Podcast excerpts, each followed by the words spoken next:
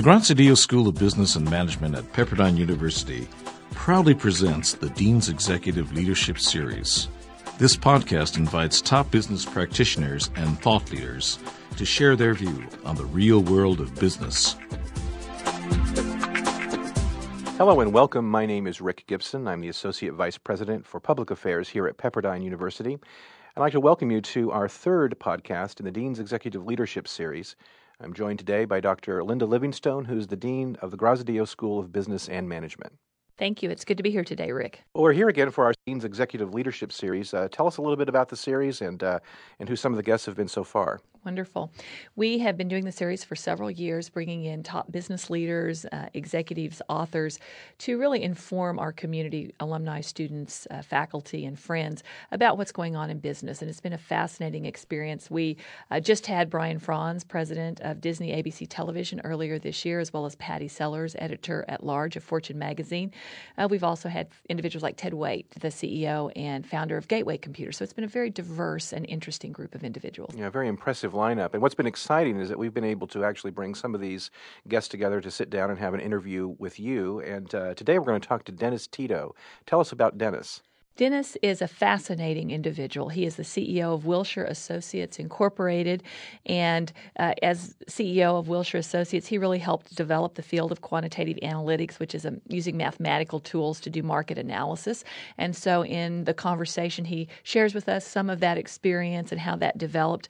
But beyond that, he's also very fascinating because he was the first individual to pay to travel in space with the Russian cosmonauts. And so, in addition to what we learn about Wilshire Associates and investments, uh, we also learned some about his experience in space, which is quite fascinating. Yeah, very interesting, uh, very interesting person. Well, let's listen in now to uh, this interview with Dennis Tito, CEO of Wilshire Associates Incorporated.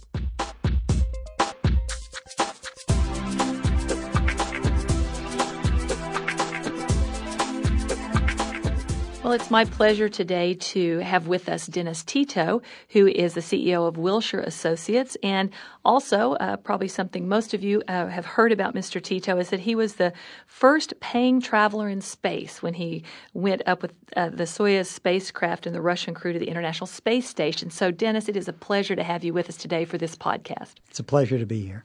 Well, I just want to take a few minutes to touch base on a, a couple of different things. You have such an interesting and diverse uh, life experience.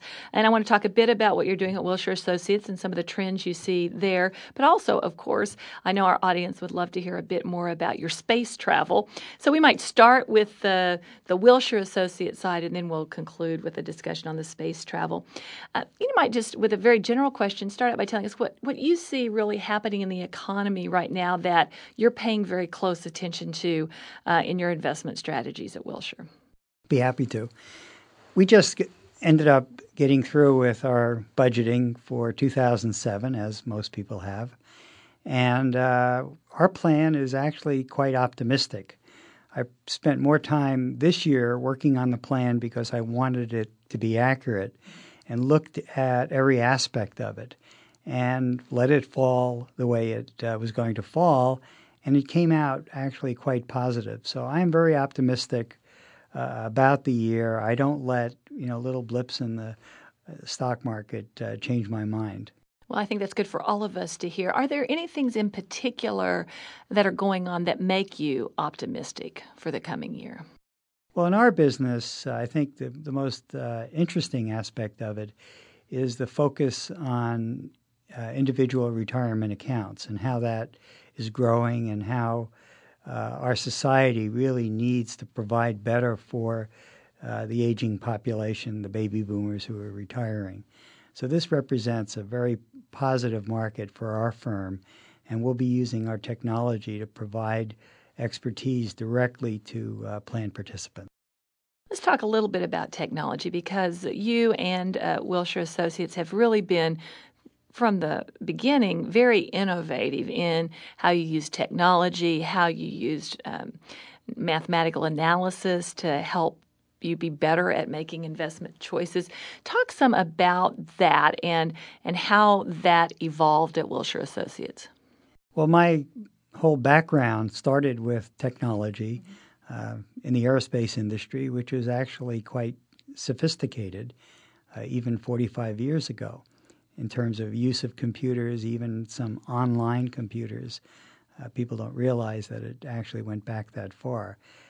The investment business was not nearly as sophisticated. So, our role over the years has been to introduce uh, aerospace engineering to uh, investment people, which we call financial engineering.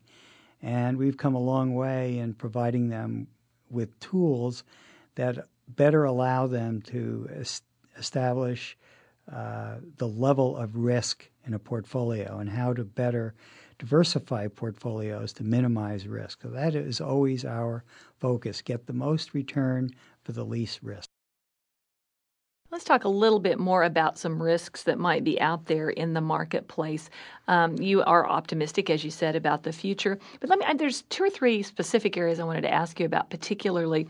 Uh, right now, there's a, a, tremendous amount of foreign investment in U.S. foreign debt, and uh, foreign investors coming in and buying U.S. foreign debt.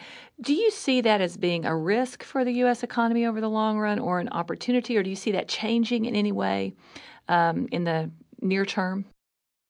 From my perspective, this uh, you know this has been an issue that people have talked about for decades, and I've heard you know all about the trade deficit uh, going back 30 years ago, and uh, I've been around long enough where I find that market markets reach equilibrium, and uh, it's a global market, and you know we in the United States have uh, certain strengths which we take advantage of, and and uh, other countries uh, have cheaper labor. Labor will uh, perform different kinds of functions as part of the global economy. So I think uh, we're probably as a, as a, a, a global economy more in equilibrium than most people give us credit for. Interesting perspective. Speaking of kind of the global economy, um, emerging markets have been growing uh, rapidly and really propelling investment in commodities and finished goods. Do you see that continuing or not um, in the years ahead, or do you uh, think this goes back to the comments you just made about uh, feeling good about the, the, the long term growth in the world economy? Well, I think uh, we're going to have more of the emerging markets uh, grow and then become, you know, part of the uh, first world and uh, become integrated. We're seeing, you know, that in Eastern Europe. Uh, you know, eventually uh, we'll see uh, China and uh, India and Russia progress as well as Latin American countries a little bit closer to home. We're spending a lot of time in business school and certainly in business uh, thinking about Sarbanes Oxley and the impact that's having. From your perspective and, and just in terms of the impact on the market, do you feel that, that that is having any kind of a dampening effect on the marketplace, or do you think that companies have adapted to that in a way that is um, working for them in the marketplace? Well, I think. Uh, Sarbanes Oxley, you know, is, is is very burdensome and and uh, to go from not having it to having it was a great adjustment, just like going through Y2K was a great adjustment. But my feeling is that with the technology that we have in terms of databases and software, it's just a matter of time that, that we would want to have these tools that are required by Sarbanes Oxley as part of our everyday management. So I think overall, Sarbanes Oxley uh, might be considered a headache like Y2K, but I think it's going to benefit us all. And I think people are going to have much more confidence in investing in, in corporate America because they know that they'll know that the numbers are right. And many times the numbers are not right, not because of fraud, but because we don't have the correct systems. So I think Sarbanes Oxley is a good thing. It'll force us to do that. And certainly the public having confidence in the system is a good thing That's for the marketplace. Important. Sure, sure. Well, let's transition and talk a little bit about that amazing experience you had flying in space. Um, before we talk specifically about that, talk a bit about just your passion for space and what motivated you to do that. I mean, that's certainly not anything anybody had done before you, and it's an amazing opportunity that you had. Well, it started uh, when I was 17 years old. And uh, at that time, uh, the Russians were the first to launch an artificial satellite called Sputnik. And the whole world was amazed. I, w- I describe it as a technological 9 11. All of a sudden, we found that our biggest adversary had jumped ahead of us in space technology. And being uh, one year before going to university, uh, we heard the, the call for more engineers. We were going to have to compete with the Soviet Union. And I jumped on that band, bandwagon and began college as a student in aerospace engineering, uh, dedicating my life to uh, space and you know a passion for space that I guess began then and has not gone away. So, what was it? Was it like being up in space? And uh, you know, we see the pictures on television when uh, the shuttle's up, or even earlier in the in the the times that we were flying to the moon and other things. What was that experience like, actually being on the space station and flying with the cosmonauts?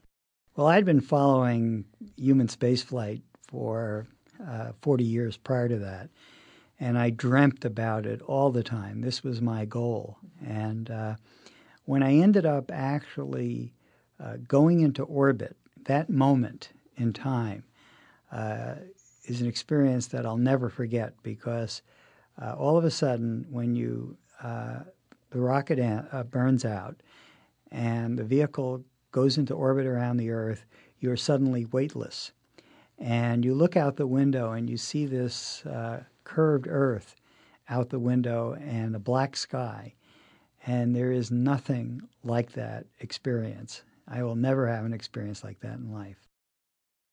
What was it like being with the Russian cosmonauts? Uh, was that an interesting learning experience for you for the time that you spent with them?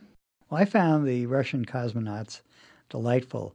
Um, I thought they might be more uh, difficult or militaristic because a lot of them came from the military. But it turns out that uh, as humans, they are just fun loving. And uh, I had more laughs and they had more laughs. Uh, they are just, uh, were really great people to be with.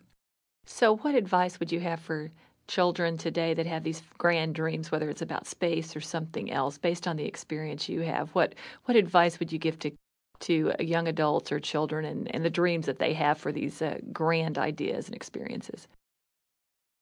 The main advice that I would give is that uh, uh, the best goals are the longer term goals. It may take decades to achieve those goals. And to understand what you really want to do. Most people don't know exactly what they want to do, so they jump from goal to goal and they never uh, focus on any one. The idea is to stay focused. Now, you may temporarily uh, work on another goal, but you should be pulling generally in the same direction and always keep the important goals in mind.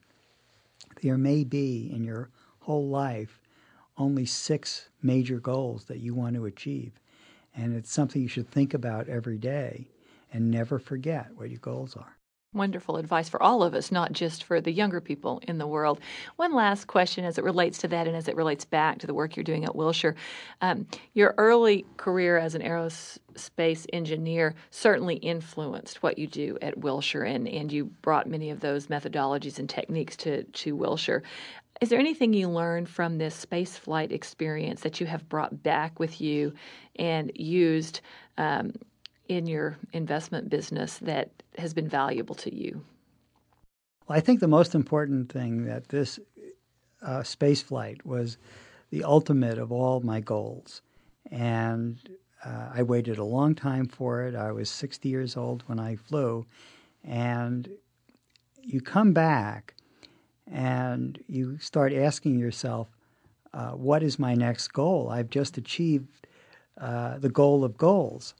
And I had to do a lot of thinking about that. And it took me actually a couple of years to finally decide that I wanted to go back to my roots, and my root, roots were with Wilshire. And rather than retiring, because I was reaching retirement age, that I really want to go for another 10 years. And I want to take the company that I founded 35 years ago uh, for another 10 years and to even make it more successful. So it was really uh, surpassing uh, one goal with another goal. Well, it's really very inspirational to hear your story just about how you stayed so focused on some very important goals in your life, and then to see how you are so uh, invigorated about uh, where you're going with your business now. And I we will look forward to watching your success with that over the, the years ahead. Appreciate so much you taking the time to visit with us today, Mr. Tito. And I know that our audience uh, will enjoy very much listening to what you had to say. Thank you very much.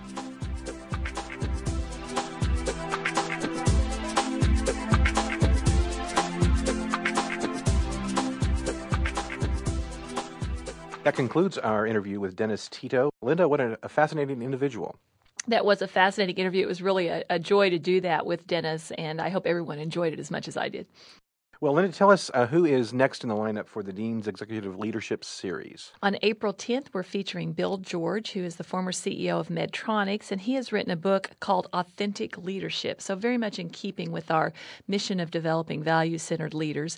And then on May 22nd, we have Kawana Brown, who uh, really works with Magic Johnson Enterprises in Los Angeles. And so, two very fascinating and different types of speakers coming up.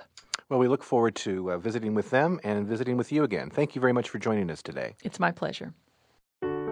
Facing real business challenges head on is what Pepperdine University's fully employed real world MBA program is all about. Rhonda Hofarth, Chief Operating Officer, Ironclad Incorporated. Even though Ironclad has sold millions of high performance work gloves worldwide, there are times even we could use a helping hand. That's where the MBA students at Pepperdine come in. From grassroots startups to large corporations, Pepperdine's partner companies provide students with hands on experience in solving actual live business cases. These Pepperdine MBA students are also working professionals, and they consistently provide our company with innovative ideas, impressive research data, and an excellent potential employment pool. Pepperdine University's prestigious Graziadio School of Business and Management, where the real world of business is mastered. To learn more, call 1 800 933 3333. That's 1 800 933 3333.